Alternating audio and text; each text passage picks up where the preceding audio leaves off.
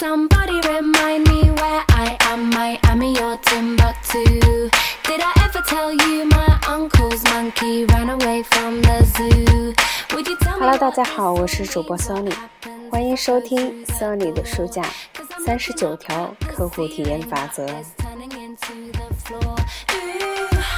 When I'm bored,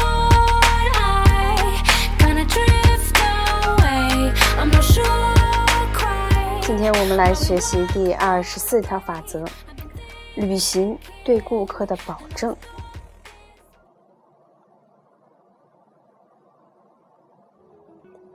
小时候，母亲或许教育过我们：如果不能兑现诺言，就不要轻易许诺。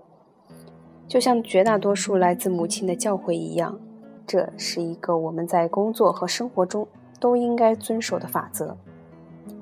无论你的企业经营哪种产品或者服务，你都应该让每一位顾客很容易对企业有个大致的了解。因此，你应该做出清晰的承诺，以便顾客和企业成员理解。把承诺写下来，展示在办公楼和企业官网等地方，让每个人都能看见。我们当地的大众超市就在店内的后墙上张贴了一张三英尺宽、四英尺长的宣传画，每位顾客在结账时都能一眼瞧见。海报上这样写道：“大众超市的保证，我们绝不允许在知情的情况下给顾客带来任何不满意。如果购物没有赢得您百分之百的满意，只要您提出要求。”我们很乐意立即为您全额退款。这样的承诺再浅显易懂不过了，承诺的内容也清晰明了，店里的每位员工都明白如何及时而愉快地履行这项诺言。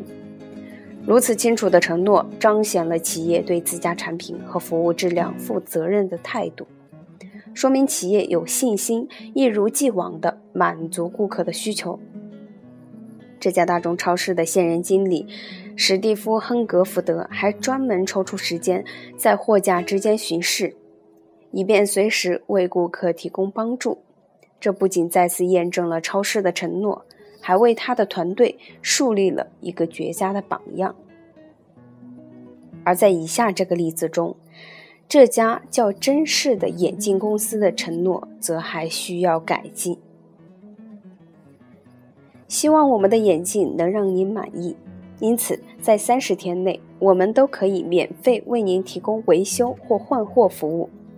此担保不包括意外造成的损毁、刮蹭或者断裂。此条例仅在参与此次活动的分店有效。请注意这款条例的最后一句，这句话的意思是说。任何一家未参与此次活动的真实分店都有权不履行这条承诺。如果可能的话，我一定会把这句话删掉。我完全不理解为什么这家连锁店不坚持让每家分店都遵守相同的承诺呢？另外，读到了倒数第二句，顾客们恐怕心里也会有些不舒服。如果顾客自己把眼镜踩烂，或者在车道上把眼镜压烂了，那让商店拒绝承担全额退款的责任，的确是无可厚非。但是，与其强调商店不担保的项目，把重点放在商家愿意担保的项目上，岂不是更合适？一份措辞恰当的保证书，不仅能够让你的顾客吃一粒定心丸，还能起到宣传的效果。因为这份保证书不仅能公开宣布企业的主张，也能让大家知道。企业承担责任的底线在哪里？优质的服务保证不仅能够让人做到一目了然，也应该符合以下几点要求：第一，包含明确的细节信息。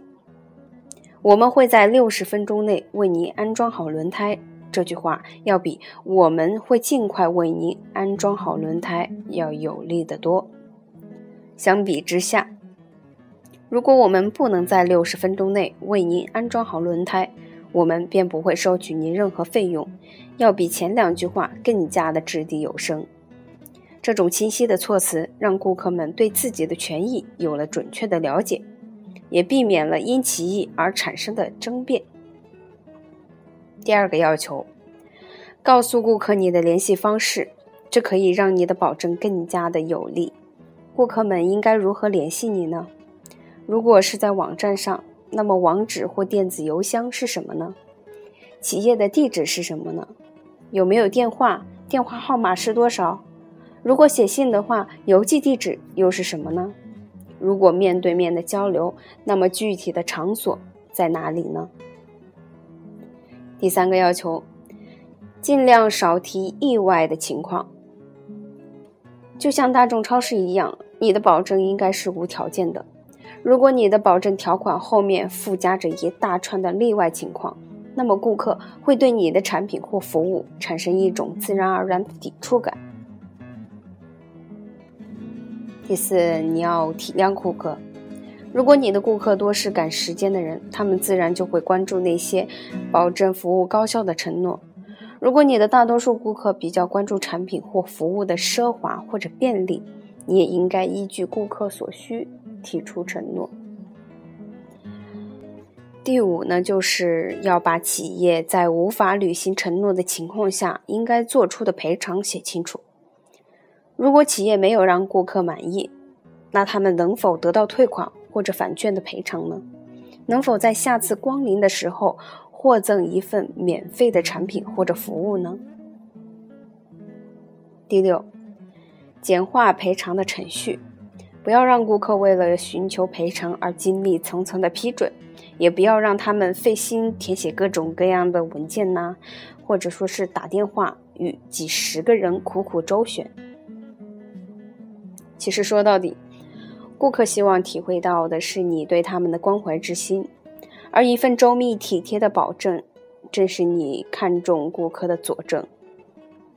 然而，如果你只是拿保证当做商业噱头，想敷衍了事的对付顾客，那么世界上最好的保证也会适得其反。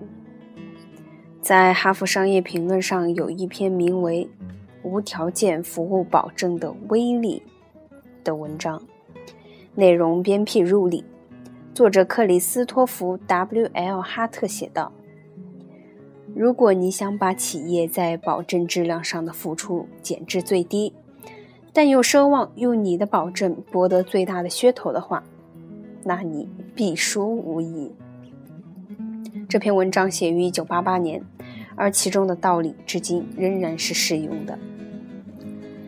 德国有一句格言：“承诺如一轮满月，如果不能抓住时机，它便会一天天的消减暗淡。”因此，请大家务必谨记母亲的建议：如果不能兑现诺言，就不要轻易的许诺。好，今天的分享到这里就结束了。下一节法则二十五：把每位顾客都当成常客来对待，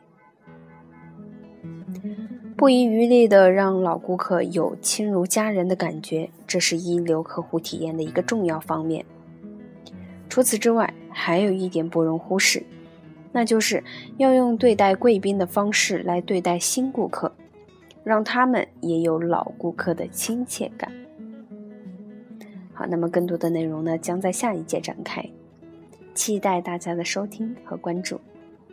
今天的节目到这里就结束了，再见。